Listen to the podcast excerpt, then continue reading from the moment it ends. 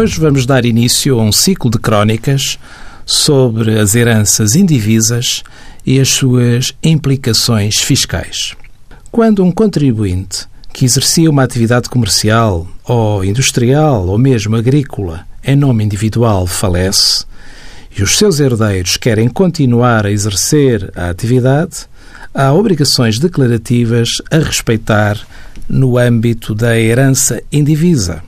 O cabeça de casal, normalmente o cônjuge viúvo ou viúva ou o filho mais velho, tem a obrigação de submeter o anexo B, se a atividade estiver no regime simplificado, ou o anexo C, se a atividade for tributada pelo regime da contabilidade organizada. O cabeça de casal tem também de enviar o anexo I, onde vai imputar a cada um dos herdeiros a sua cota-parte do rendimento líquido da atividade.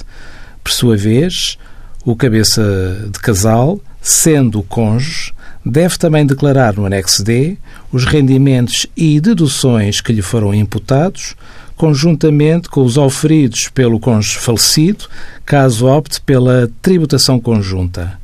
Os restantes herdeiros têm também de submeter o anexo D com a sua cota-parte de rendimentos e deduções relativas à atividade.